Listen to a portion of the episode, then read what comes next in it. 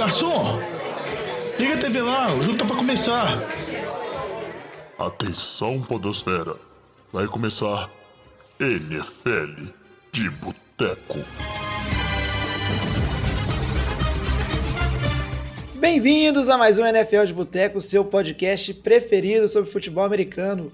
Eu sou o Thiago de Melo e hoje temos aqui no nosso boteco Diogão Coelhão. Fala, Diogão. Fala, jovem. Tudo bom? Tudo tranquilo? Animado com o NFL? Seu time tá de volta da bye, descansado, recuperado de lesões?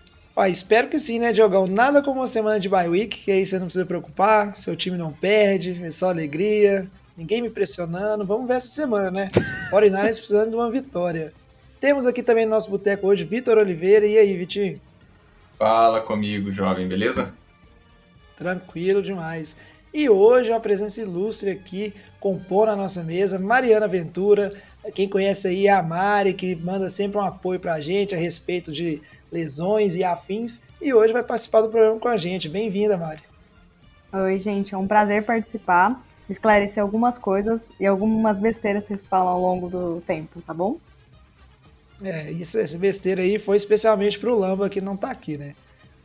Mas é isso aí. O Lamba é o nosso especialista médico que não sabe nada nem de engenharia elétrica, muito menos de medicina, né? Mas ele dá pitaco. Ruins. É, isso é verdade. Mas a gente seguir aqui com uns recadinhos, vou pedir, Mário, só para você, né, se apresentar no sentido assim, falar de onde você é, que time você torce para os nossos ouvintes que ainda não te conhecem. E com certeza a turma sempre fica curiosa, né, já pensar assim, para quem que torce, né? Então, eu sou a Mariana, sou fisioterapeuta, né? Eu sou de Santos, e aí agora eu moro em Amparo. E surpreendentemente, contra todos os pensamentos, eu torço pro Panthers e eu comecei a torcer na fase ruim, depois que perdeu o Super Bowl. Então, assim, eu nem peguei a parte boa, que foi chegar até lá. Eu só peguei a derrota e permaneci abraçada com eles até hoje. Guerreira. Guerreira. Ela só passou raiva com o Cam Newton correndo atrás do fumble. Mas é ela tá melhor do que alguns aí que dizem que nem time tem, né? Então tem que dar os méritos para ela, né? Eu tenho meu time. Vocês sabem qual é o meu time? Ah, já tá começando a admitir. É o Clube Atlético Mineiro. Não, claro que não, legal. Você sai do muro na NFL e escolher um time para você. E você tá de parabéns, viu, Mário? Porque muito melhor escolher um time assim na fase e torcer de verdade do que a galera que é modinha, igual o Lamba, que assim que o Saints ganhou o Super Bowl, virou torcedor do Saints, e agora que não tem Drew Brees, nem gravar vem mais. Parece que não gosta de NFL, tá mandando mal nas ligas de fantasy. Acabou, cara, é só na modinha mesmo. Vamos seguir com o programa que tem muita coisa para falar. E aí vou chamar o Diogão para dar os recados aí, como que nossos ouvintes podem fazer para entrar em contato com a gente, apoiar o NFL de Boteco. Fala aí, Diogão. Se você quiser mandar uma mensagem pra gente, sugerir pauta, sugerir papo de boteco, você pode mandar mensagem pra gente no arroba NFL de Boteco, tanto no Twitter, no Instagram, no Facebook. Também pode mandar mensagem pra gente no nfldeboteco.gmail.com. Pode em qualquer uma dessas redes sociais, mandar um direct, mandar uma mensagem, que é sempre muito bom a gente interagir com os nossos ouvintes. E se você joga Fantasy como a Mari joga e participa das ligas do Fantasy, até ganhou de mim nessa semana, acho que tá como prêmio a participação dela ter vencido de mim, tá aqui no programa do Fantasy, tirando a brincadeira, você pode escutar, escutar também o Fantasy de Boteco, nosso podcast sobre Fantasy, ele já está no ar, a gente gravou essa semana, eu e o Vitinho, falando muito sobre a semana 6 e projetando a semana 7, então dá uma olhada lá, escuta e compartilha com os amiguinhos, porque tem muito conteúdo de qualidade. É isso aí, jogou muito bom. E lembrando a todos que vocês podem né, apoiar o NFL de Boteco, seja lá no Padrinho ou através do nosso canal na Twitch. Então, sem mais delongas, vamos aqui fazer o nosso giro de notícias antes de ir para o assunto principal de hoje, que vai ser comentar né, os times da NFC que já estão aí favoritos a irem para os playoffs. Breaking News. E para começar o giro de notícias de hoje, vamos falar um pouquinho né, da confusão que aconteceu. A gente comentou no programa anterior sobre a confusão, a saída do Joe Gruden, e acabou que o time melhorou, Vitinho. Você que é um, vamos dizer assim, um ferrinho crítico desse time do Raiders, agora você está mais empolgado. O problema era o Joe Gruden, todo mundo apostando que ia ser uma confusão, o time estaria perdido em campo, mas jogou bem, né? Veio com a vitória aí em cima de Denver, depois uma derrota na semana anterior, se recuperando um pouco aí no, na divisão. Esse time dos Raiders não me convence muito ainda não, viu, jovem? Porque é um time que depende muito da, da montanha russa, da inconstância do Derek Carr. Essa semana ele jogou muito bem contra uma defesa teoricamente forte. A defesa de Denver, para mim, está decepcionando um pouco essa temporada. É, mas o Derek Carr conseguiu jogar bem.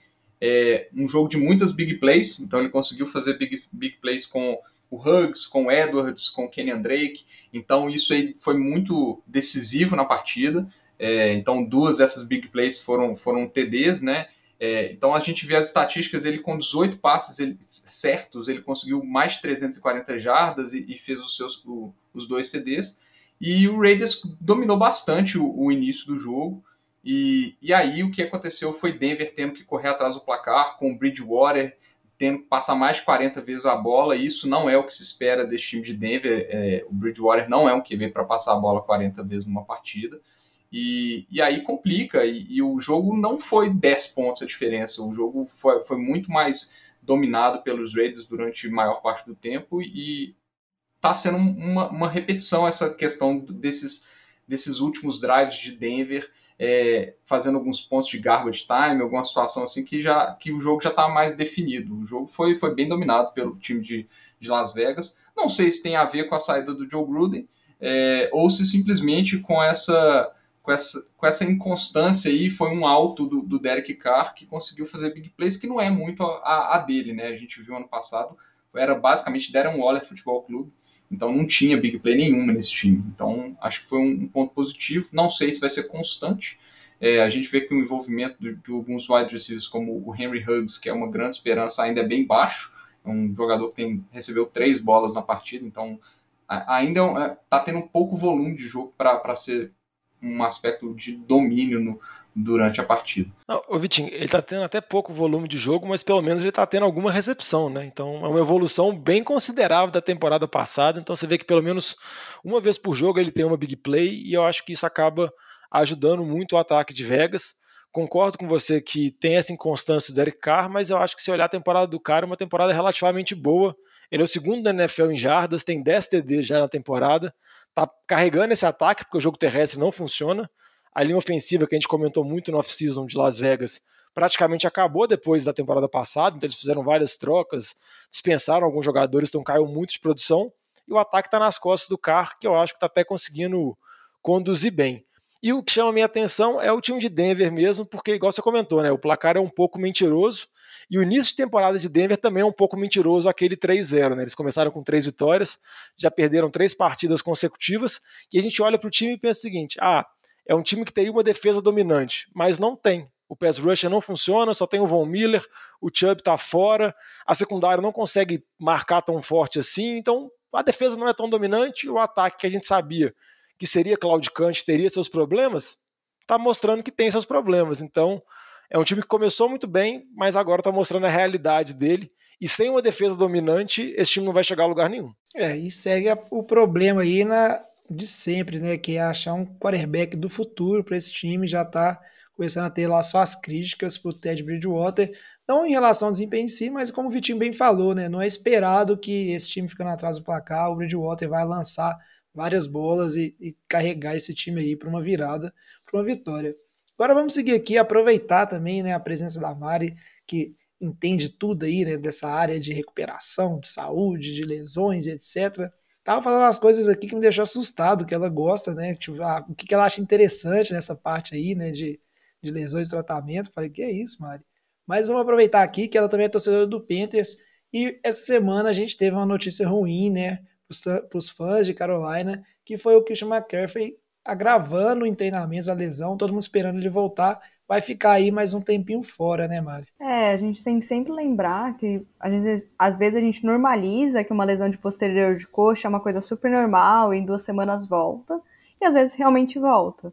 Só que a gente já viu casos de pessoas, até tipo gente como a gente, contra jogadores de futebol, futebol americano, que acabam tendo é, um agravamento dessa lesão, seja por um estresse muscular, um, acaba, acaba repetindo o gesto esportivo, e geralmente essas lesões de hamstring, elas geram geralmente por potência, ou seja, precisa dar um arranque, e aí acaba gerando um estiramento muscular, e também por overuse, que é excesso de uso, isso também pode gerar uma lesão muscular. Então, é sempre uma lesão que a gente tem que tomar muito cuidado no, no momento de reabilitar e no momento de progredir as cargas. E principalmente a gente não pode antecipar o retorno do, do jogador programado, porque às vezes a gente acha que está tudo bem e aí ele volta para trás e acontece que nem o McCaffrey. Claro que a gente não sabe os detalhes desse retorno dele e a movimentação dele para o IR, mas isso é uma possibilidade. Às vezes um retorno precoce, justamente porque o time estava numa fase boa, ele estava 3-0, começou a perder e a gente sabe o impacto que o McCaffrey tem diretamente nos resultados do clube. Então, ter ele por fora por mais tempo é basicamente a gente talvez até dar adeus na vaga de wildcard. Então, o time não tem jogado bem, não tem correspondido tanto quanto foi no começo. É claro que a gente teve uma empolgação, eu entrei no, no time do Sam Darnold, Super Sam, tudo vocês puderem imaginar, mas hoje, conforme a gente vai perdendo as armas, a gente vai vendo como essas fraquezas do time, o que é esperado no futebol americano. As lesões acontecem, e não é simplesmente quem é o melhor time, é quem tem o elenco mais profundo, quem dá sorte de não ter lesões em jogadores importantes e principalmente o tipo dessas lesões, se são lesões que acabam a temporada ou lesões musculares que elas podem ter um retorno mais rápido. Então eu acho que esse é o principal ponto da lesão do McCaffrey, é que pode ter sido subestimado ou ele pode ter tido uma piora mesmo conforme foi passado as cargas de treino mesmo. É, nem me fala, viu, Mário? Porque esse papo de lesão aí eu já escuto, eu já fico com medo. O Diogão falou aí, né, no início do programa, da questão da, das lesões aí do 49ers, e eu já fico pensando, nossa, essa semana quem que vai ser o novo jogador se machucar aí e atrapalhar mais ainda a temporada da gente. Aproveitando para seguir né, nesse, nesse pensamento de lesão, aproveitar aqui sua, sua presença, seu conhecimento. Essa semana a gente teve dois jogadores se lesionando, né? Com, no pescoço após o, aquela, aquele famoso choque, né, que a pessoa é, bate com a cabeça ali numa posição um pouco perpendicular ao, ao, ao corpo de um adversário, e aí foi o Daryl Taylor, o defensive end de Seattle Seahawks, e o Taylor Lewan, né, o OL do Tennessee Titans, aquele jogaço entre Titans e Bills, e todo mundo fica assustadíssimo, né? Teve a, questão do passado do Ryan Shazier, que aí foi, ele ficou com sequelas, né? E até hoje não se recuperou completamente mas os dois aí parecem que nos exames preliminares são coisas aí que eles vão se recuperar bem, mas assusta, né? É preocupante uma coisa, né, Fel? O que, que você tem para dizer para a gente aí dessas lesões de pescoço e de toda essa situação?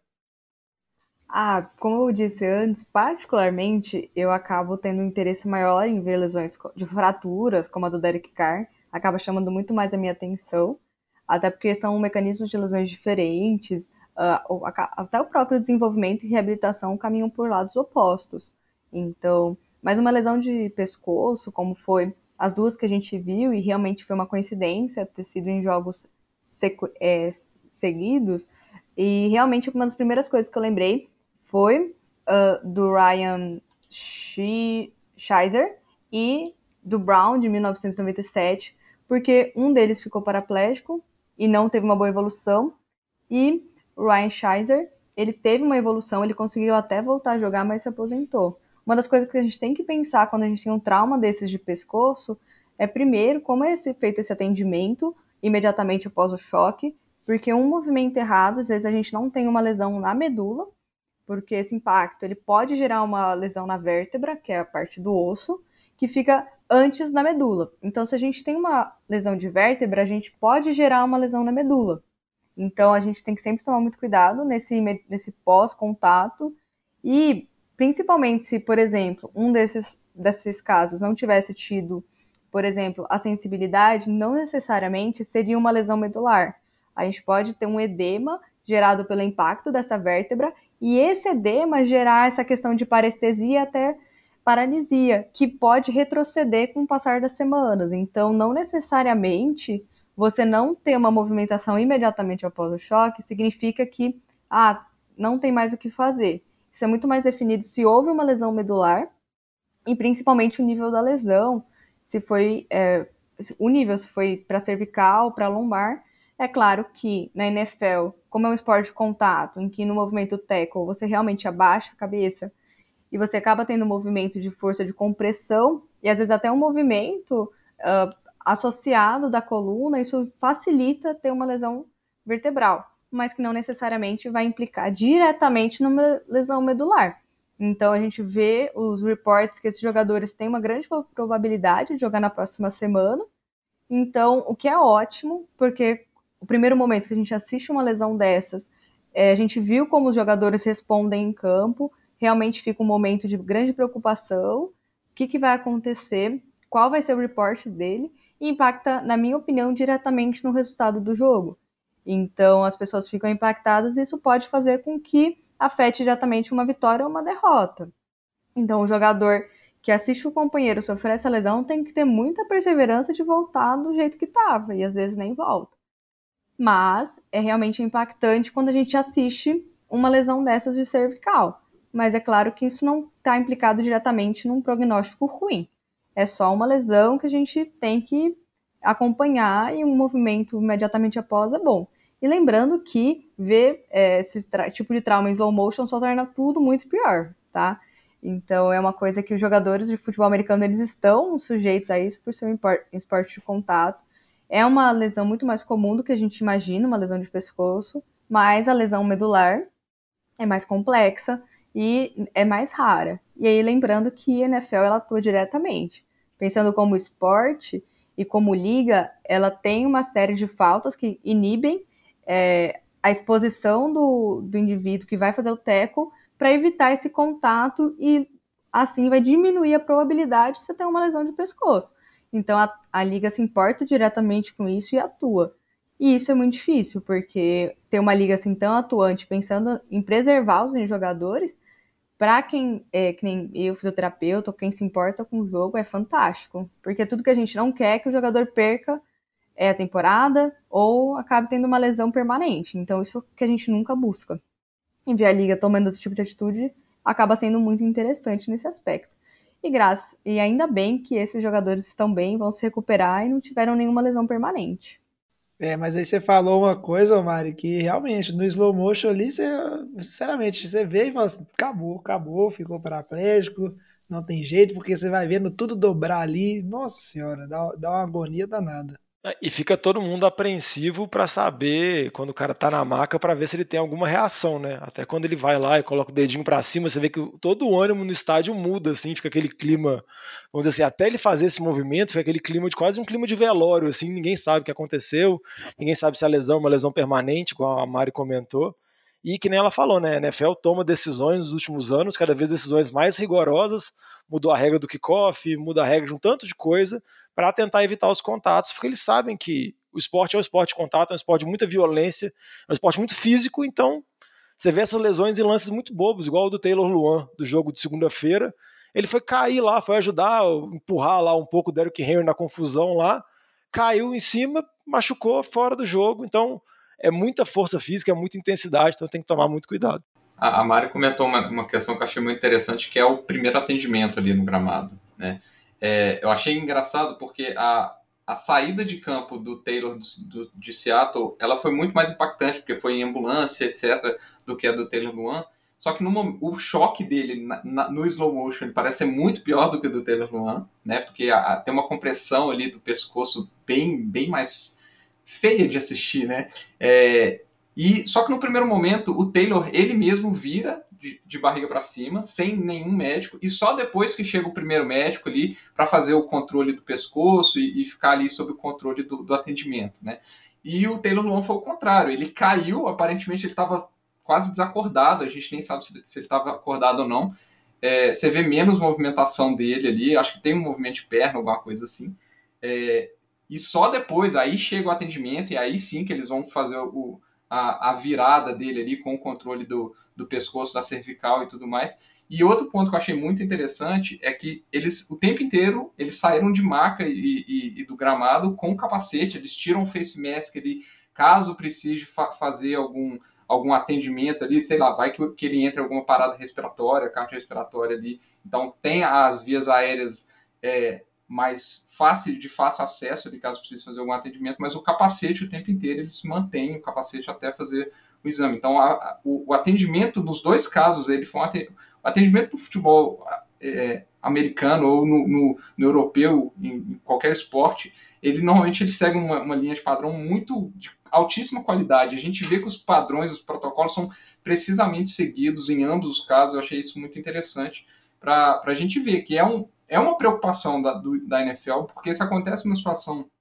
principalmente depois do Ryan, do Ryan Shazier, né? Acontece, torna-se uma coisa frequente e o que é, é ainda bem é raro, né? A gente tem muito mais lesões de fraturas e, e situações de rompimentos de ligamentos, etc., que são menos às vezes são ruins de ver, mas a recuperação pode ser menos grave, é, se comparado a um caso pior como o do Ryan Shazier, né? É, mas elas são mais raras, mas é interessante ver a preocupação da NFL é, nesse sentido, eu acho isso muito legal. Eu acho só importante a gente ressaltar duas coisas, que muitas vezes a gente fica impactado com é, como acontece a lesão se a gente pegar o lance da, do Ryan Shazier, você olha e você fala, meu, beleza, deu ruim, mas não é tão impactante quanto o do Taylor no jogo de Seattle. Eu achei o do Taylor muito mais impactante visualmente, mas você vê que o resultado é completa, é distinto e a evolução deles. Então, muitas vezes a gente fica impactado com o lance, mas isso realmente não impacta em prognóstico. E em relação ao atendimento imediato, é um paralelo que é sempre interessante fazer quando a gente vê um acidente de trânsito, um motociclista. É, a gente tem uma série de recomendações sobre como fazer o primeiro atendimento para justamente evitar. A gente não sabe o que aconteceu, se foi um trauma hack medular. Então a gente tem que sempre tomar muito cuidado. E, e isso é muito bem desenhado e é uma coisa que a gente discute muito sobre, principalmente no futebol, sobre quanto que a NFL é avançada em protocolos, pensando justamente no bem-estar do atleta. Protocolo de concussão da NFL não se discute. A gente não tem interferência do médico é uma equipe de terceiros que avalia, realmente pensando no bem-estar desse atleta, justamente para evitar o impacto tanto para a liga quanto para os jogadores. Então, isso é sempre importante a gente ressaltar. Primeiro que a lesão, se é feia, visualmente não impacta direto. É claro que numa fratura exposta, se olha e fala, bom, deu ruim, vamos, né, recalcular a rota. Mas nessas de trauma, é, é, trauma cervical, a gente não pode afirmar exatamente o que aconteceu. É só ali depois que ele sai e a partir do momento que, por exemplo, se ele tivesse uma fratura de vértebra e houvesse um movimento, você poderia gerar uma lesão medular. Claro que a gente extrapola um pouco, mas por isso que um, um primeiro atendimento é tão essencial. Porque às vezes ele sai se movimentando, se alguém comete um deslize, isso pode agravar a lesão quando a gente fala em lesões de coluna vertebral, lesões medulares. Então, isso é muito interessante quando a gente observa o cuidado que a NFL tem com esses jogadores. É bacana demais, viu, Mari? Então é isso, né? Essas lesões feias de assistir, o pessoal aí voltando a jogar na própria semana e os running back do 49ers até agora nada, né? Machucou andando na sideline e voltar que é bom para ajudar meu time, não acontece. Por falar. É que eles estão aprendendo com o Garápolo. Né, tá difícil, né? Deve, essas coisas devem passar, né? Agora, Vamos então seguir aqui, né, encerrar as notícias e ir para o nosso bloco principal e falar um pouquinho dos favoritos da NFC. Ô Fábio Júnior, traz aqui uma porçãozinha de batata frita e uma cerveja gelada para nós. E aí estávamos nós numa discussão essa semana de como na NFC já tem alguns times disparados, tirando a NFC Oeste, que a gente tem a Arizona aí, que segue invicta 6-0, mas na cola aí tá o Los Angeles Rams, muito bem também na temporada as outras divisões praticamente já dá para apontar um vencedor, enquanto na EFC a situação já está um pouco mais embolada. Essa semana a gente fez uma enquete lá no Spotify. Quem não viu, agora o Spotify permite a gente colocar enquete, se pergunta sobre o episódio, perguntando os nossos ouvintes que se os Chargers já eram os favoritos a ganhar essa divisão, ou se o Chiefs tinha que ser respeitado. E o que eu vi é que a opinião da galera que respondeu lá ainda está um pouco dividida deu Chargers, mas a margem não foi tão grande, né, quanto tem mostrado o desempenho dos dois times. E que bom, né, que nessa semana o Chargers deu uma tropeçada violenta aí, né, botou uma dúvida, enquanto o Chiefs ganhou. Mas na NFC a situação é diferente. E o Diogão trouxe esse assunto que a gente vai falar de NFC e depois só vai voltar nos playoffs, né, Diogão? Que os classificados já estão garantidos, na sua opinião? Ah, não, sei, não, não, todos os classificados, mas pelo menos acho que os campeões de divisão a gente já pode apostar aqui com uma certa segurança, porque nas quatro divisões a gente já tem lideranças bem asseguradas, igual você comentou, a única dúvida é na, na divisão de Arizona e de Los Angeles Rams, que tem a disputa entre os dois. Aí começando a falar aqui sobre os jogos, jovem, a gente pode falar primeiro do, do invicto, do líder da NFL, Arizona, que venceu Cleveland por 37 a 14 fora de casa. Uma vitória bem impactante, porque Arizona estava cheio de desfalques, o Chandler Jones não jogou, o Rodney Hudson, center, não jogou, o Cliff Kingsbury ficou fora também por conta de Covid, o coordenador defensivo também ficou fora, vários outros treinadores ficaram fora, e o time, apesar das várias lesões, conseguiu uma vitória impressionante contra Cleveland, que também estava baleado, jogou sem o Nick Chubb, acabou o Karen Hunt machucou durante a partida, o Baker Mayfield machucou, parecia que a lesão era séria, que ele ia ficar fora, mas ele voltou e falou que vai jogar, que a lesão é no ombro dele, que não é o ombro de lançamento, então tá de boa, pode doer o tanto que for, que bota infiltração aí e vai embora. Ele falou que não vai fazer cirurgia, mas mostra que pelo menos esses times estão em pontos diferentes, né? Arizona está muito equilibrado, a gente está vendo o Kyler Murray conseguindo comandar esse ataque com múltiplos alvos, mais uma vez que ele nem precisou correr tanto, foi só em passe mesmo para o DeAndre Hopkins, AJ Green, Christian Kirk, e mostra que esse time é sério mesmo, esse time vem evoluindo partida após partida, e é um dos favoritos para tentar a bye na NFC. Eu não acho que ele vai ter a bye, nem se ele vai ganhar a divisão, porque ele tem uma competição bem acirrada e a divisão dele é bem difícil. Então, eu até tenho um outro palpite, se quiser guardar para o final, de quem da NFC que pode ter a bye. Eu acho que não vai ser ninguém dessa divisão, mas eu acho que a Arizona tem boa chance de estar nos playoffs. É, e o time segue se reforçando, né, com a chegada aí do Zach Ertz essa semana. Realmente, a equipe de Arizona está num padrão all-in, né? Está investindo bastante. Lá na off-season a gente já comentou da chegada do AJ Green, da chegada do, do JJ Watt para compor também a linha defensiva. E agora, no meio da temporada, né, ainda tem tempo de mais trocas, mas já se antecipou né, o trade deadline, se eu me lembro bem, acho que é 2 de novembro, que encerra aí o prazo de trocas na NFL, mas Arizona já sentiu a necessidade, né, com a lesão do seu tarente titular, precisam de tarente, já trouxeram os Zach estão investindo mesmo, se consideram contender e acho que com esse placar aí, né, com esse score de 6-0, não tem como duvidar dessa equipe, por mais que me dou o coração, né, ter que dar o braço a torcer e aceitar que o Arizona Cardinals hoje é uma das melhores, se não a melhor equipe aí da NFL. E aí você falou muito bem, né, Diogão, que não tem como, é, vamos dizer assim, definiu ele, o Arizona como vencedor dessa divisão, porque é uma divisão complicada. Você também tem Seattle Seahawks, tem o 49ers, que apesar de, dos problemas, é um time aí que pode dar trabalho, surpreender num jogo de divisão, mas principalmente tem o Los Angeles Rams, que venceu com tranquilidade 38 a 11 o New York Giants essa semana e não pode ser descartado, né? Teve o seu tropeço aí, mas ainda assim é uma equipe muito forte, né, Vitinho?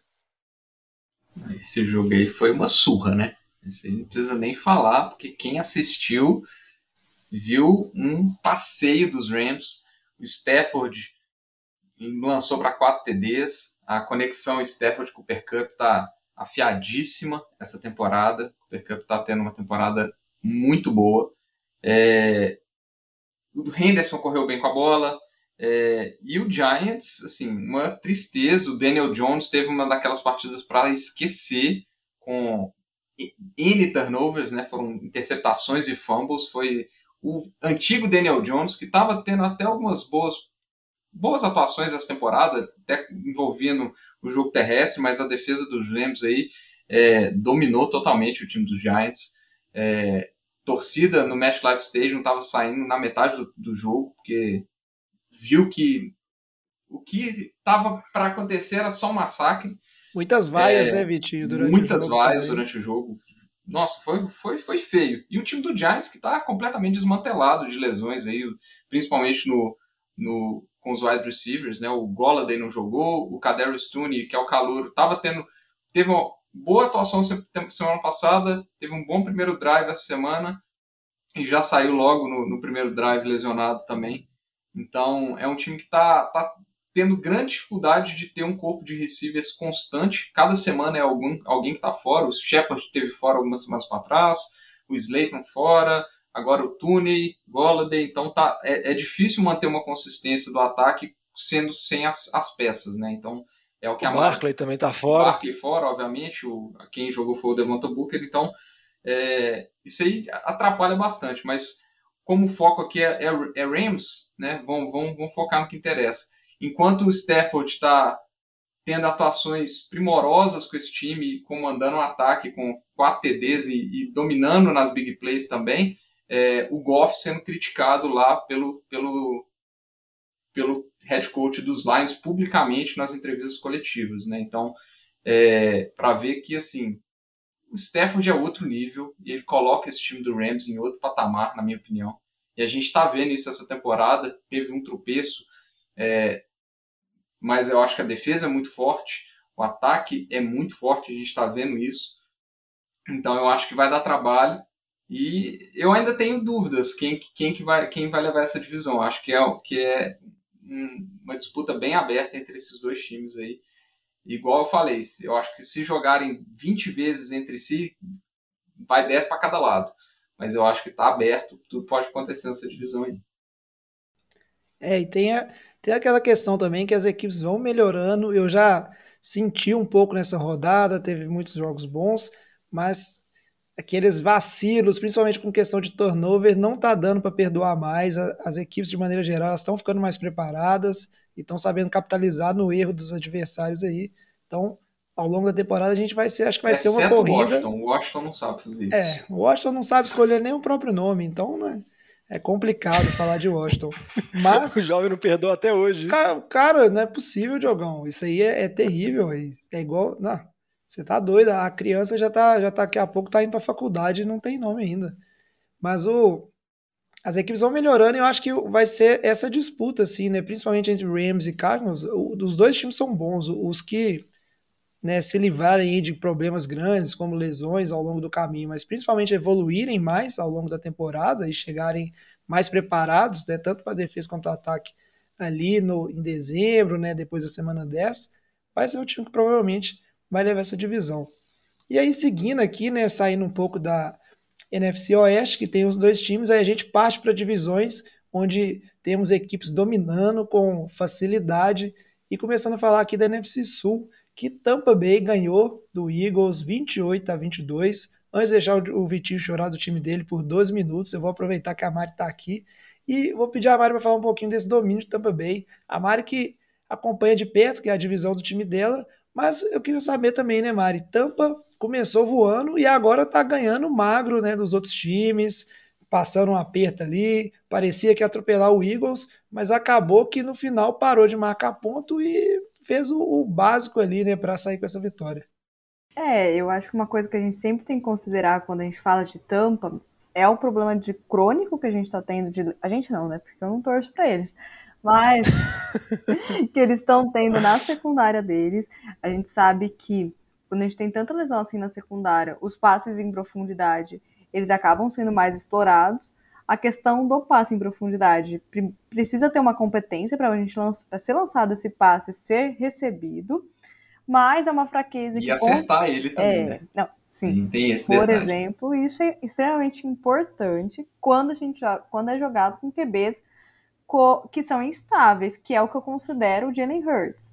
Assim, um QB instável, ele vai ter momentos maravilhosos, mas contra uma secundária, a parte boa dele fica mais evidente. É assim, eu entendo também como Sandar no James Winston.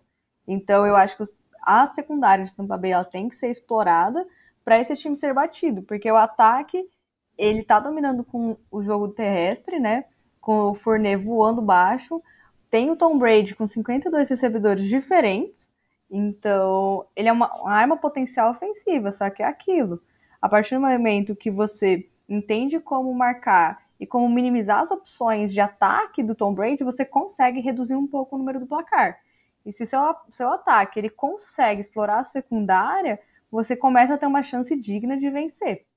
É claro que a gente já viu que o Tom Brady, no ataque, quando precisa, ele engata e vai embora, mas é, eu acho que hoje, com essas lesões secundárias, eu consigo enxergar ele sendo batido, por exemplo, com Cardinals e Rams. É muito mais factível e palpável com um bom QB lançando. Então eu acho que essas são as possibilidades que a gente pode explorar com o Tampa.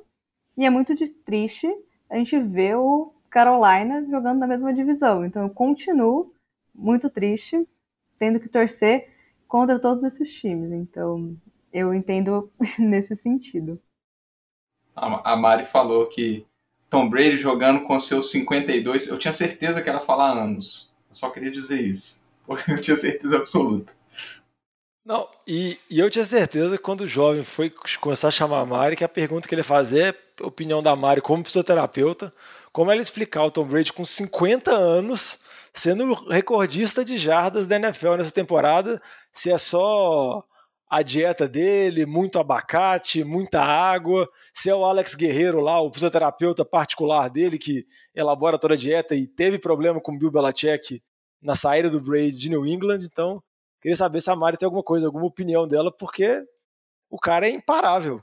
Olha, vocês viram que ele recentemente comentou que poderia continuar jogando por 50, 55 anos?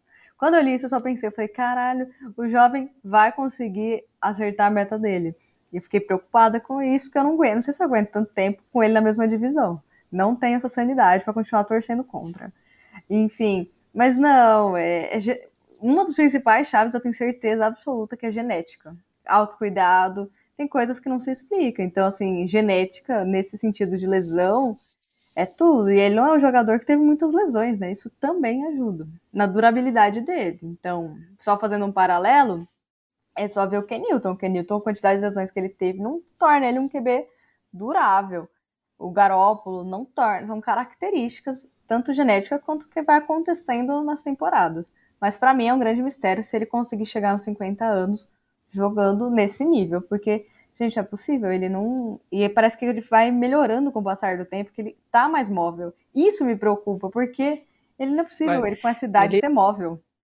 O braço dele tá mais forte. Não, não só, tipo assim, não só tá mais móvel, como ele tá mais bem-humorado, né? Porque eu não sei se vocês viram, mas em entrevista ele e o Tom Brady, né, feliz e de boa, lançando o Lombardi aí de uma lancha para outra, ele deu uma entrevista e falou que ninguém transforma um tiro, né, de uma jogada de 30 jardas e uma corrida para 10 jardas como ele, porque falta velocidade e apesar de ter espaço ali para ganhar 30 jardas com as pernas, é no máximo 10 que, que vai acontecer. Mas eu tenho certeza, gente, é, é a dieta do Tom Brady, é muita massagem, deve ter uns voodoo. Não sei se já viram o negócio que é, uai. Deve, deve ter umas medicinas aí alternativas, porque, cara, é, é, é coisa que não, não funciona. E eu acho, sinceramente, a minha opinião hoje é que enquanto o Tom Brady não sofreu uma lesão determinante, porque a gente sabe, né, Mário, velho recupera mais devagar, né? Quando você é jovem, recupera tranquilo, velho para recuperar demora. Não, nossa, você tá doido. E aí, enquanto gente tiver uma lesão assim de fato determinante, eu acho que ele vai manter. Esse jogo ele estava com, com umas emendas lá, né, no, no, dedão da mão que, que lança. Era dedão ou dedo indicador, não lembro. E por várias vezes eu reparei que na sideline você pegava a câmera, pegava ele meio que mexendo no dedo, não sei o tanto que estava incomodando, não sei o tanto que se influenciou né, na queda de desempenho dele ao longo do jogo, que começou muito bem, depois foi começando a errar passes e o ataque já não encaixava tanto. Mas acho que enquanto tiver uma lesão assim, que aí ele a velhice vai pesar para recuperar, né? Acho que é muito difícil de, do nível dele cair assim, porque como a Mari bem falou, não tá só mantendo, né? Parece que ele tá melhorando temporada após temporada. É, em resumo, o que o jovem tá falando é que enquanto o Brady não rompeu o Aquiles, ele vai jogando. Se ele não rompeu o Aquiles até os 50, ele passa dos 50. E um outro detalhe dele é que além de rejuvenescer, ele rejuvenesce os outros, né? O Gronk até machucado estava tendo uma temporada absurda. O Antônio Brown tá voando, jogando assim, igual ele jogava há três anos atrás em Pittsburgh. Então é, é um poder mesmo, é, é a aura do Tom Brady. Ah, Tom Brady já tem mais jardas terrestres essa temporada que as últimas quatro temporadas dele. Tá? Então ele tá realmente mais móvel, fazendo corridas engraçadinhas. Mas eu tenho uma notícia boa para Mari. A Gisele Bündchen não tá curtindo muito o clima da Flórida, não, tá? Então tá, tá, já estamos falando da saída do Tom Brady do, do clima da Flórida, então aí, ó, pode ser que ele saia da sua divisão em breve, vai saber. Nossa, se o Tom Brady sair dessa divisão, for para outra divisão e ganhar o Super Bowl, aí. Aí pode. Não, aí, aí, aí, larga, velho. Aí pode aí encerrar larga, a liga, né? Eu acho que o Texas vai, vai, tro vai, trocar com o Rodgers, né? Vai fazer uma troca. Tampa Bay é, com o Green Bay. Faz no pau a pau, né, velho? Os dois têm mais 10 anos de carreira mesmo, mesma coisa. Eu acho que o teste final pro Brady vai ser enfrentar ele e ele não machucar se eu enfrentar o time que tem ele no Fantasy e ele não machucar, aí ele vai durar mais 50 anos jogando. É isso aí. É, agora vamos seguindo aqui, falar um pouquinho da NFC Norte. E aí, como o Diogão aí, o Vitinho, na verdade, comentou, né, da troca Aaron Rodgers com, com Tom Brady aí, né? Quem domina essa divisão é o Aaron Rodgers. Jogo dentro da divisão 24 a 14 em cima do Chicago Bears. O Aaron Rodgers que manda tanto nessa divisão que depois que fez um TD corrido ainda gritou, né, que a, né, eu ainda mando em vocês, né, vocês, traduzindo, né, o I own you, I still own you, é, pro português seria tipo assim, eu sou seu pai, né, porque é isso que ele quis dizer, né. né se for traduzir para o bom português. Tradução livre. Pegou, é, tradução, tradução livre, livre, Thiago Jovem. Virou, virou para os jogadores do Bears lá e falou assim: Eu sou seu pai. E aí, né, vitória do, do, do Green Bay Packers, que está disparando nessa divisão e aparentemente sem, sem nenhum rival, né, Diogão? Acho que nenhum das equipes aí tem condição de fazer frente ao Packers na disputa pelo título da NFC Norte. Não, acho que não. O Green Bay começou muito mal, teve aquela derrota ridícula para os Saints na semana 1, que a gente até brincou que poderia ser algum boicote do Aaron Rodgers com o time, mas esse boicote não aconteceu. O time venceu cinco seguidas. O time está tendo algumas lesões importantes. O Batiari continua fora, que é o left tackle do time, principal jogador da linha, da linha ofensiva. O Zadario Smith, que é um dos principais apressadores de passes do time, também está fora. O Jerry Alexander, principal jogador da secundária, está fora também. Todos esses vão retornar, nenhuma lesão permanente, então o time tende a melhorar no decorrer da temporada, mas é o franco favorito, né? Chicago teve até uma defesa que jogou bem nesse jogo, mas o Justin Fields mostra jogo após jogo que ainda é muito cru, ainda é muito verde, ainda tem muita coisa para aprender, para se desenvolver. Eu sou da opinião que tem que deixar ele mesmo, para ele errando, para ele tendo a leitura de jogo, porque colocar Andy Dalton, colocar Nick Foles, seu time não vai chegar a lugar nenhum, e você não vai ajudar em nada seu QB calor, eu acho que ele não vai pegar fogo, como o Lamba fala, ele não vai sair queimado, nada do tipo. Acho que ele vai aprender. Você precisa ter treino, você precisa ter jogo, pra você poder aprender, pra você poder se desenvolver. E o outro time que poderia fazer alguma coisa nessa divisão, que é o time de Minnesota, que tem seus altos e baixos, até já comentou, o Kirk Cousins vem numa boa temporada, eu acho que ainda está bem abaixo do Packers, acho que é o franco favorito, é um dos times que a gente pode falar que pode sonhar com a bye, vai mais uma vez chegar nos playoffs, igual chegou nas últimas duas temporadas, e a gente vai ver se vai conseguir chegar no sonhado Super Bowl, né? Aaron Rodgers chegou só uma vez, vamos ver se nessa última, nessa temporada que pode ser a última dele, gente ficou, ele deu algumas entrevistas depois do jogo contra Chicago, falando: ah, talvez pode ser minha última vez aqui jogando no Soldier Field, com o uniforme de Green Bay. Eu gosto muito da cidade de Chicago. Óbvio que ele gosta, né? Ele vai lá e espanca ele sempre. Eu também ia gostar, né? Você vai lá e você vence sempre, é, é uma beleza, né? Pode estar tá ventando, pode estar tá frio, mas é a vitória praticamente garantida. Então vamos ver o que vai acontecer, né? Mas o time do Packers é mais uma vez um dos favoritos para chegar longe na NFC. E fechando aqui o. Rapidinho, só para falar. Eu, eu, não, eu não sou um cara tão confiante nesse time do Packers, não, para ser sincero. Eu ainda acho que é, que é um time que é, essas peças defensivas faz falta. Eu acho que o schedule foi muito favorável a ele. Tem mais um jogo fácil essa semana contra o Washington, mas na, em sequência pega Kansas City e, e uma outra pedreira, acho que Arizona. Pegam dois jogos muito difíceis. E quando a gente compara, por exemplo, com, com o schedule do Vikings é, que óbvio, eu não vou comparar os dois ataques, porque eu acho que o Aaron Rodgers é um grande diferencial, embora o Kirk Cousins está sim tendo uma temporada fantástica, mas eu acho a defesa do Vikings melhor, por exemplo. Não estou falando que o Vikings vai ter chance de brigar para liderar essa divisão, não. É, mas eu não acho o time do Packers isso tudo, comparado a, por exemplo, Tampa, é, ou Rams, ou Arizona. É, o schedule do Vikings, que está 3-3 na divisão, eles enfrentaram Arizona e perderam por um ponto, pegaram Cleveland que até então eram dos favoritos da, da AFC, ganharam de Seattle com Russell Wilson. E aí o que a gente fica com o pé atrás de Minnesota é que as últimas vitórias foram vitórias contestáveis porque deixaram os times chegarem muito perto do placar e quase perderam as duas partidas.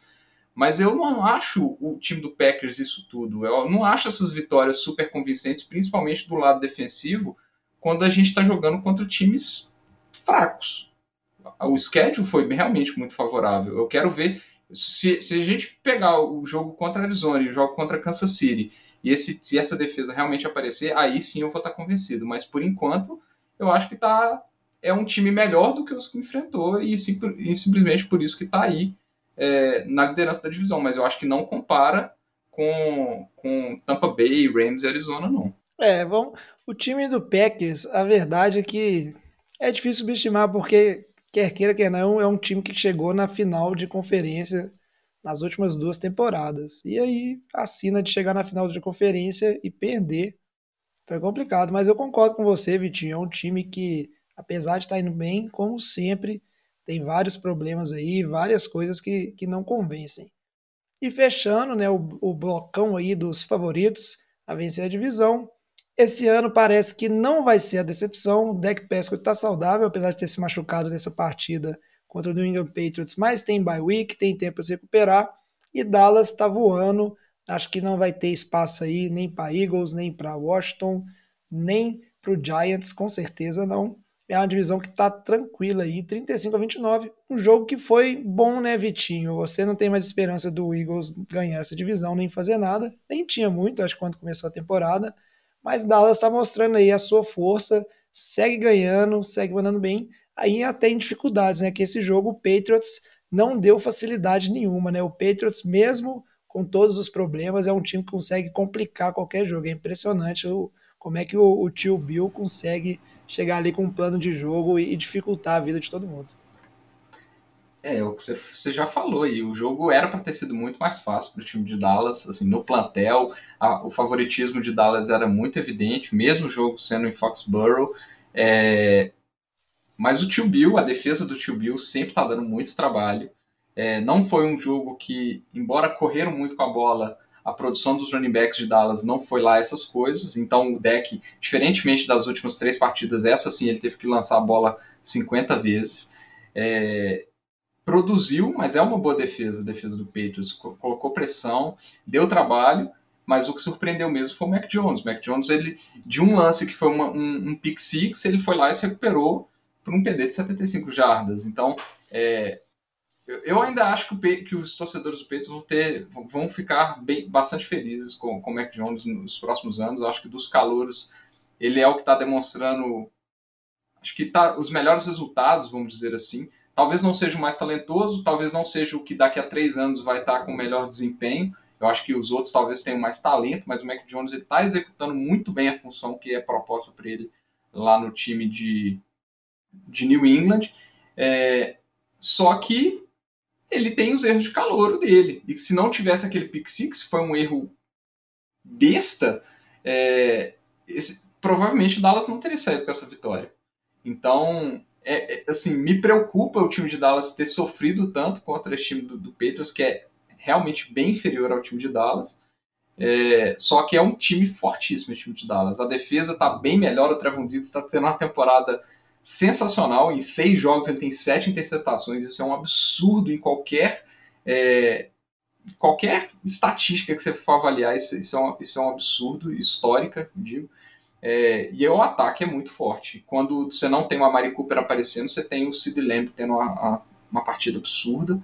É, então, assim, é um time que vai dar trabalho, tem um schedule muito favorável, muito fácil a tabela de Dallas, pensando na divisão que pega, pensando que não ganhou a divisão na temporada passada. Então, isso favorece demais na hora de montar o schedule. Então, assim, pode comer pelas beiradas, pode ter uns tropeços, mas é um time que acredite ou não, eu acho que vai estar na briga dessa baia aí. Eu acho que vai estar na briga do Cid 1 porque o schedule é muito favorável. Então, eu acho que pode surpreender esse time de Dallas ainda. É, se você pegar o schedule de Dallas que eu estava olhando, os, os, únicos jogos mais complicados são tem um jogo contra Kansas City, fora de casa, e tem um jogo contra Arizona.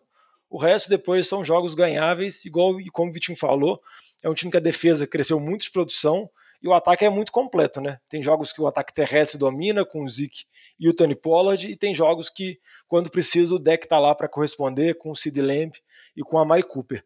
O que eu fico um pouco com o pé atrás com o Dallas é mais com a comissão técnica, principalmente em jogos decisivos, porque aquela chamada do Mike McCarthy de do field goal de 51 jardas numa quarta para pouco não fez sentido nenhum e eles erraram o field goal e por conta da confusão no final do jogo o jogo acabou indo para prorrogação, mas por conta do pick six, do Diggs, como o Vitinho já comentou.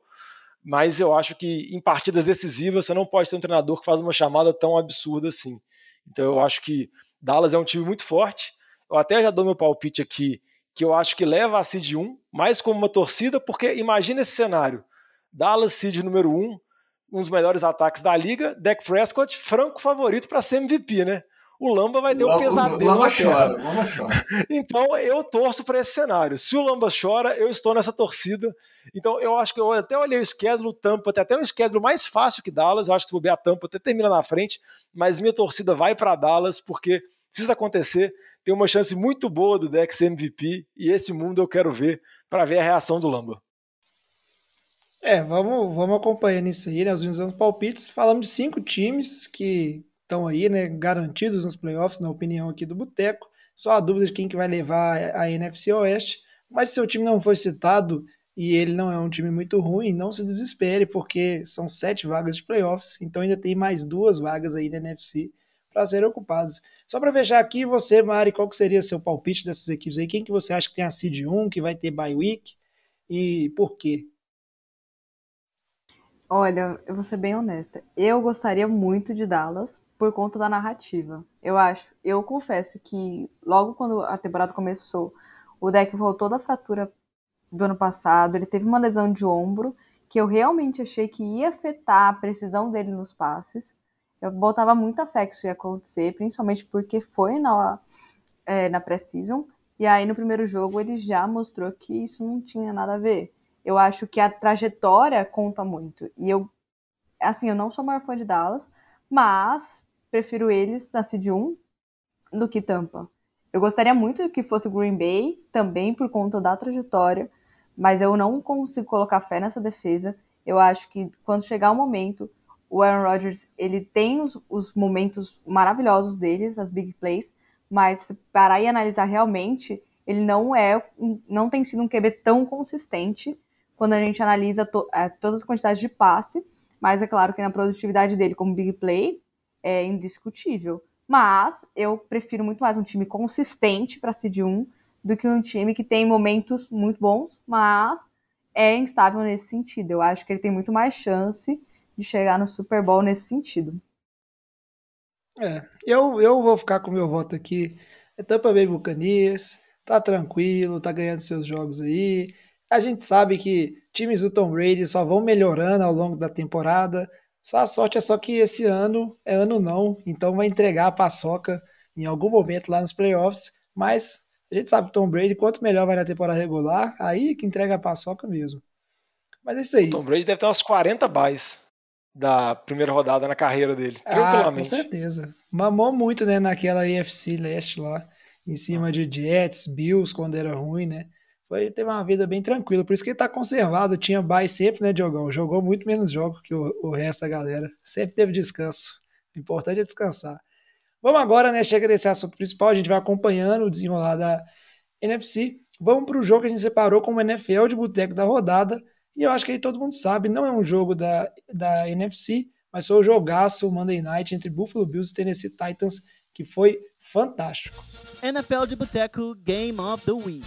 E aí, para falar desse jogo aqui, vamos discutir, que foi bem interessante. Eu confesso que depois que eu perdi vida no Survivor pro Tennessee Titans, eu não boto fé nenhuma mais nesse time. Perdi pro Jets ainda, esse time que fez favor de perder pro New York Jets, mas mostrou uma, uma certa evolução. Foi um jogo que o Derrick Henry destruiu, né? Vitinho, que tem ele aí na, na liga que a gente joga lá no Fantasy, ficou muito feliz. E no final saiu com a vitória, né? Num, num- numa tentativa de quarta descida de Buffalo, no finalzinho, poderia ter ido para o field goal e empatar essa partida, e acabou que a conversão não aconteceu. O Titans com a vitória, mas acho que não dá para, vamos dizer assim, tirar os méritos do, do Bills, que teve chances aí, né? Se manteve no jogo de ganhar. Só fica um pouco de dúvida em relação à defesa, né? Que muitos estavam considerando a melhor defesa da liga no momento do Bills, e a gente viu que pegou um time mais forte aí e cedeu bastante pontos, né? O que vocês acharam desse jogo? Ah, o primeiro comentário padrão é que o Derrick Henry é um monstro, né? É uma coisa assim que não tem condição.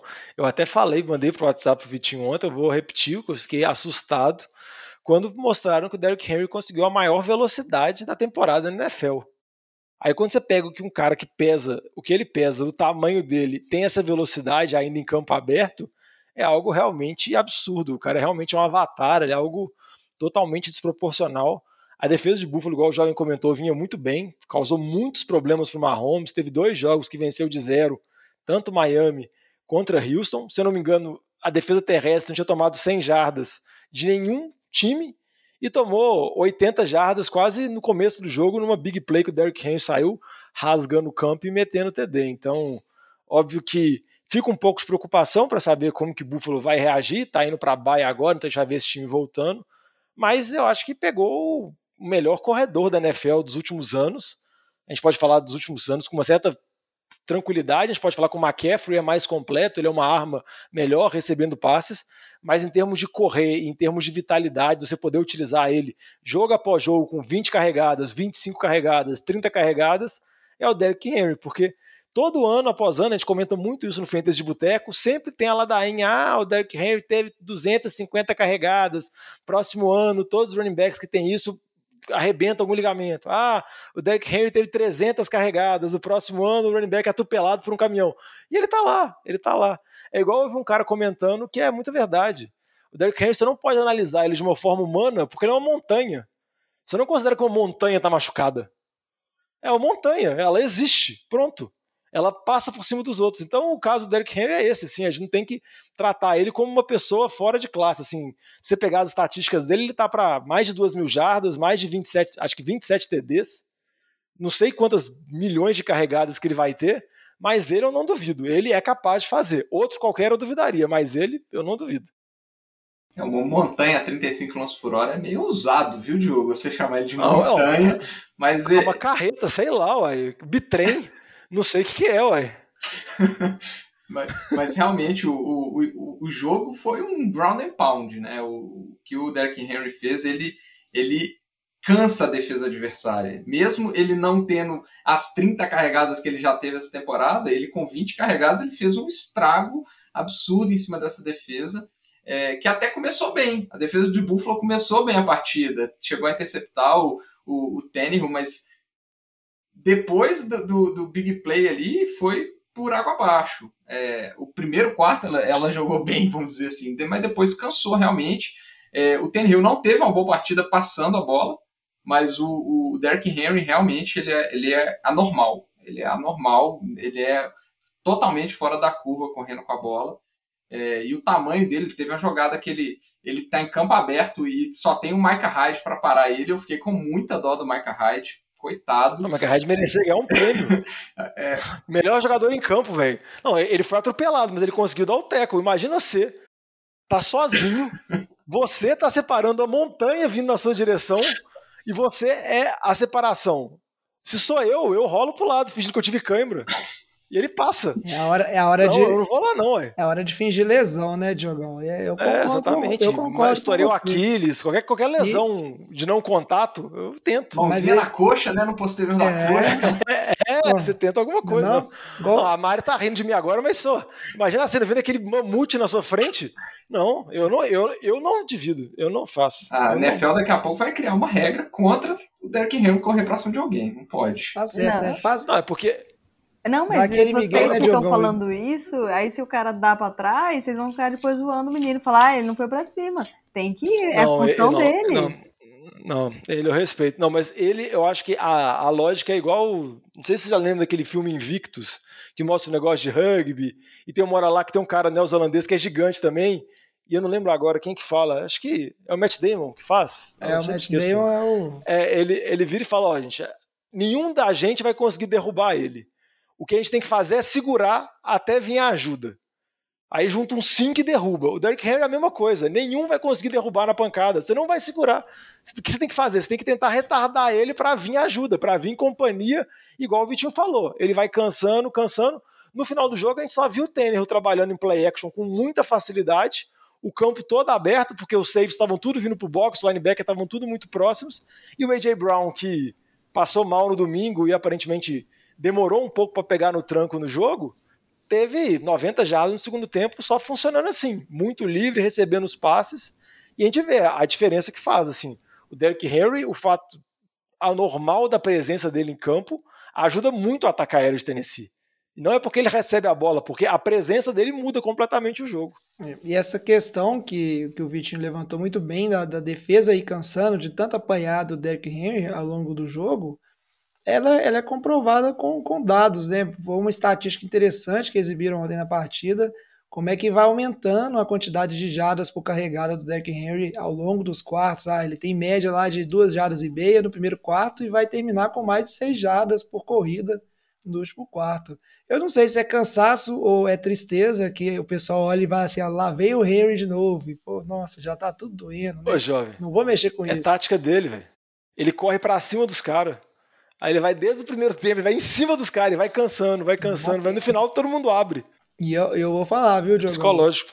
Realmente, essa parte física, eu lembro dos tempos lá de Minas Locomotiva, você vai apanhando ao longo do jogo, vai apanhando, vai doendo e vai acabando o gás. Vai acabando o gás e acabando a força de vontade também. Tem hora que você só quer que o jogo acabe pra você poder ir embora, descansar, tomar uns dois Dorflex e uma latinha lá de cerveja pro corpo ó, apagar e poder, só, só sentir no dia, só sentir no dia seguinte. Mas é isso aí. E esse jogo, assim, só pra gente fechar os comentários, Queria saber o que vocês acharam, começar pela Mari aí, da decisão final né, do, do Sean McDermott de tentar a conversão. Buffalo que estava ali, né, próximo à, à, linha de gol. Foi uma jogada até interessante antes, né, que o, o, Josh Allen tentou conseguir a primeira descida ali, quase conseguiu por muito pouco, né? Usou seu físico, tentou pular por cima ali dos defensores, esticar a mão, faltou ali meia jardinha.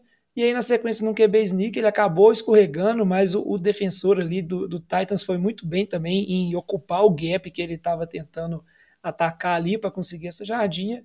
E aí, em vez de partir o field goal e empatar o jogo, Buffalo acabou né, saindo com a derrota. O que, vocês acham desse tipo de decisão? Vocês concordam? Ah, é isso mesmo, tem que tentar ou não?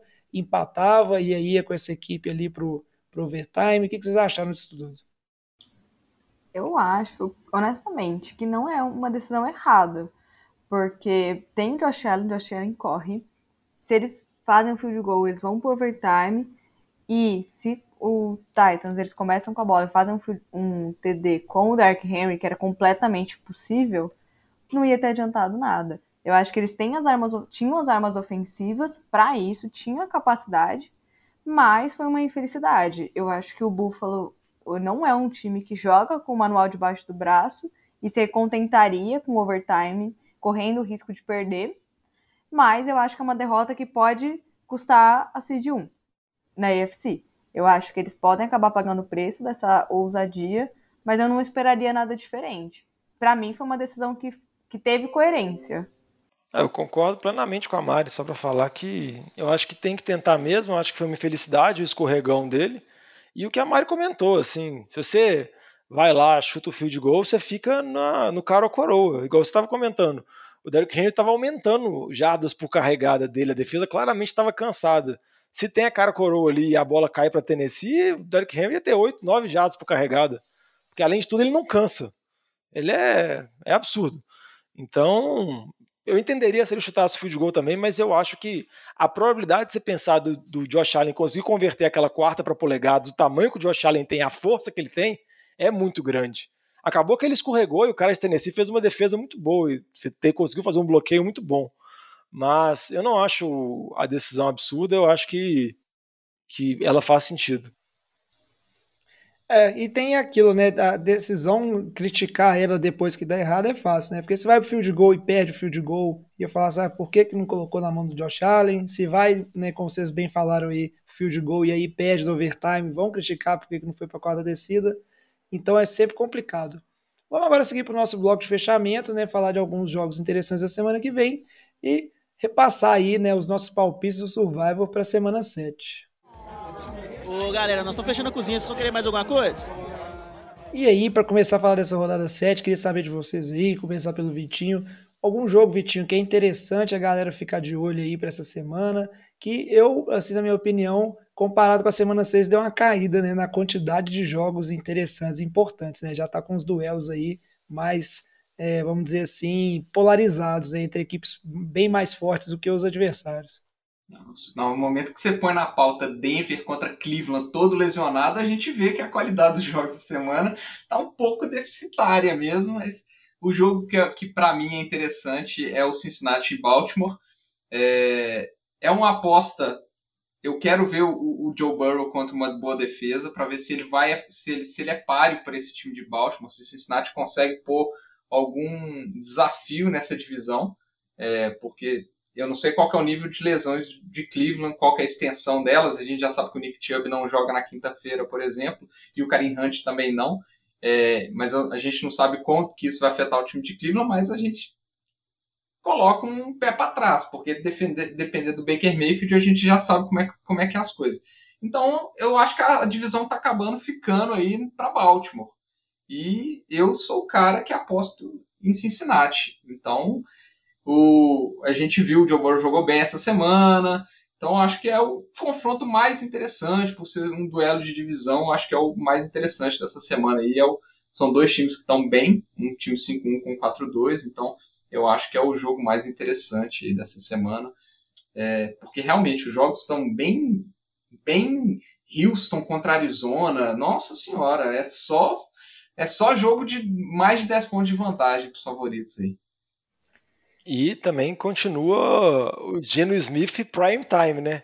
Pela terceira semana seguida, teremos o prazer de ver o Geno Smith no Prime Time, agora no Monday Night, contra o time do Saints. Já vimos ele na quinta-feira, vimos ele no domingo e agora vimos na segunda. Então, quem faz o calendário da NFL deve ter ficado muito feliz com a lesão do Russell Wilson nesse momento, porque uma overdose de Geno Smith nas nossas vidas acompanhando a NFL. Mas um jogo aqui para destacar, igual o Vitinho falou, realmente os jogos nessa semana estão bem complicados, mas um jogo bacana também da AFC é Kansas City e Tennessee. Dois times que têm a aspiração de chegar nos playoffs, dois times que têm um ataque muito forte.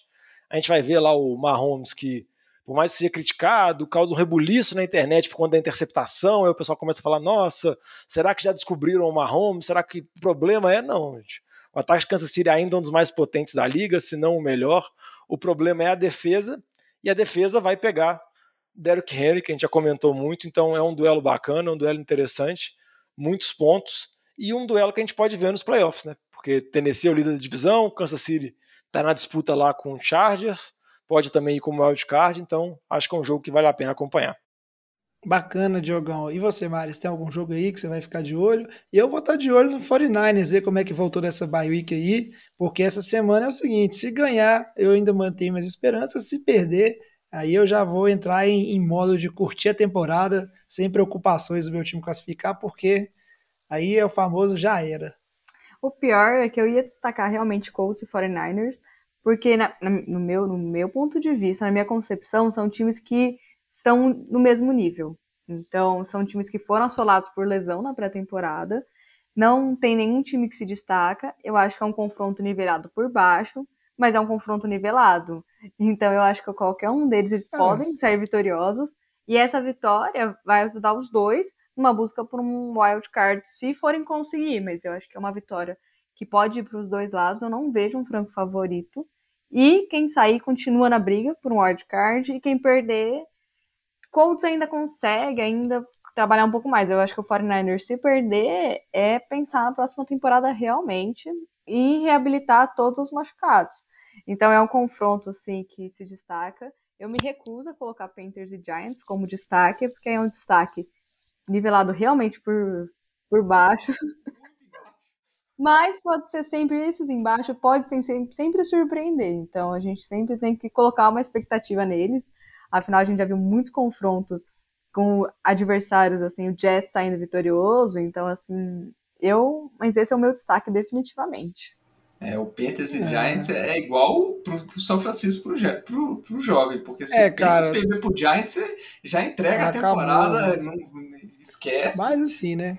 Para variar, esse é aquele momento onde eu me arrependo de convidar alguém para participar do programa que vem aqui no final, tava indo tão bem a Mari para falar mal do meu time. Ó, que isso, não acredito. Já não basta o Vitinho Diogão que fica aqui toda semana me botando para baixo. Até você, Mari, vai aqui acabar com as minhas esperanças. Não é possível.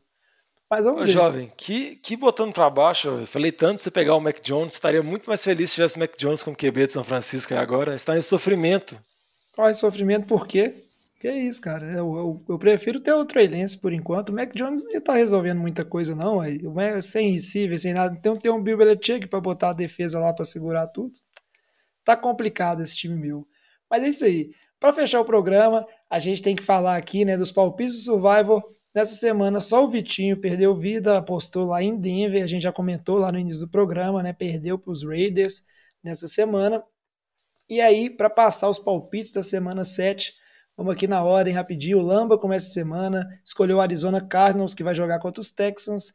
Na sequência, o Alex escolheu o Patriots, que vai jogar contra os Jets. Quem não lembra aí, né, no confronto dessas duas equipes já, o Patriots acabou com o Zach Wilson, né, no, com os esquemas defensivos lá, então, e agora jogando, né, em casa, então palpite aí também seguro. Aí o Luiz resolveu ir de Los Angeles Rams, que essa semana, deixa eu achar aqui, vai jogar Detroit. contra o Detroit Lions. Então, como a gente comentou, né, dos jogos bem desbalanceados aí nessa, nessa semana. E aí, o Diogão, quem que você escolheu aí essa semana, Diogão? Conta pra gente. Ah, eu peguei um jogo que eu também acho que é desbalanceado, é Green Bay contra o Washington. Washington é uma das decepções da temporada, a defesa que a gente tinha muita expectativa vem muito mal, então meu palpite é Green Bay. Sou confiante. Muito bem, Jogão.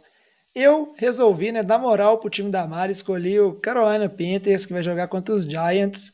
Vamos ver, né? Espero que não me decepcione seu time, viu, Mari? Porque eu tô com uma vidinha só e se eu perder, aí acabou o Survivor pra mim. Vai ser dureza. Vou morrer na mão do Daniel Jones. Nossa, isso vai Que ser triste. terrível, vai ser terrível. E aí o Vitinho, conta pra gente, Vitinho, qual que foi o seu pick essa semana? Eu fui de Tampa Bay contra o Chicago Bears, porque tem, tem que apostar no velhote, né? Segurança. É o que, é o que tá tendo. Semana passada eu não tive muitas escolhas. Essa semana sobrou, sobrou Tampa aí, então eu vou confiar em Tampa. É, e nesse clima de El que tá tendo, o Batatinha tá meio igual o Luiz, não sei se tá acompanhando o que tá acontecendo com as equipes, né, as lesões e tudo mais. Resolveu escolher o Cleveland. Browns contra o Denver Broncos. Então é aquele confronto, né, que é complicado. Fica aquela. Na verdade, o Batatinha tentou dar uma pernada, né? Que ele mandou um Baltimore ali. É E verdade. se você não dar um grito no grupo que ele já tinha escolhido o Baltimore, tinha passado e ele tinha ido duas vezes com o Baltimore. Ia repetir, né? É complicado. E você, Mari? É, tem esse survival entre o time aqui, mas quem que é- seria a sua aposta aí essa semana? Então, eu só paro pra pensar nisso no sábado. Mas, considerando todo o calendário, eu acho que eu vou de Carolina, justamente por tentar, porque aí se ganha, eu ganho duas vezes. Se perde, eu fico triste, acaba a semana, e semana que vem eu tento de novo. Mas eu ainda tenho três vidas, então eu posso dar essa ousada, porque, né, eu posso me dar esse luxo. Aí, bacana, justo mesmo. Tem que, tem que tentar, né? Tem hora que tem que tentar para guardar um- uns picks bons, bons para o, para o final, né? Eu não deveria estar tentando mais, não, mas vai que cola, né? Mais uma semana sem ninguém usar a regra do desafio, né? Que a gente explicou no programa passado, sem tentar roubar a vida de alguém que escolheu um time antes. Vamos ver se aparece aí nas próximas semanas, mas todo mundo jogando seguro, né? Realmente não tem nenhum confronto aí que, que tá apertado aí, que alguém pode tentar desafiar. Então é isso, o programa de hoje vai ficando por aqui. Antes de encerrar, vou só pedir o Diogão. Fala aí, Diogão, como é que os nossos ouvintes podem fazer para mandar uma mensagem, né? Comentando o programa, mandando feedback, quais são os meios aí, os canais do NFL de Boteco. Eles podem nos mandar mensagem no Twitter, no Facebook, no Instagram. Também podem mandar mensagem pra gente no nfldeboteco.gmail.com, comentando o programa, cornetando, sugerindo pautas pra gente, falando quem que eles acham que vai ser o favorito da NFC, quem que eles acham que vão, vão o time que vai conseguir a bye. Podem também mandar mensagem falando muito sobre Fantasy, porque a gente tem o programa nosso, o Fantasy de Boteco, que é especializado nisso, então você pode mandar, escala o jogador X, escala o jogador Y, vale a pena fazer a troca? Manda pra gente também, que a gente sempre tenta responder, tenta ajudar. Algumas vezes dá uns palpites errados, né, Vitinho? Mas às vezes a gente acerta também, mas manda aí que a gente sempre gosta de interagir com os nossos ouvintes, que é a parte mais bacana. É isso aí. Então a gente vai ficando por aqui. Agradecer Diogão, agradecer Vitinho, agradecer hoje principalmente a Mari. Muito obrigado, viu, Mari, pela sua participação. Gostei bastante. Acho que nossos ouvintes também vão gostar bastante. Que será a primeira de muitas aí que a gente possa contar com você também em outros programas. Foi bem legal. Né? E aí, vamos encerrando por aqui. É, falar o bordão, né? Traz a saideira, fecha a conta, passa a régua e até semana que vem. É isso, você Valeu. Falou!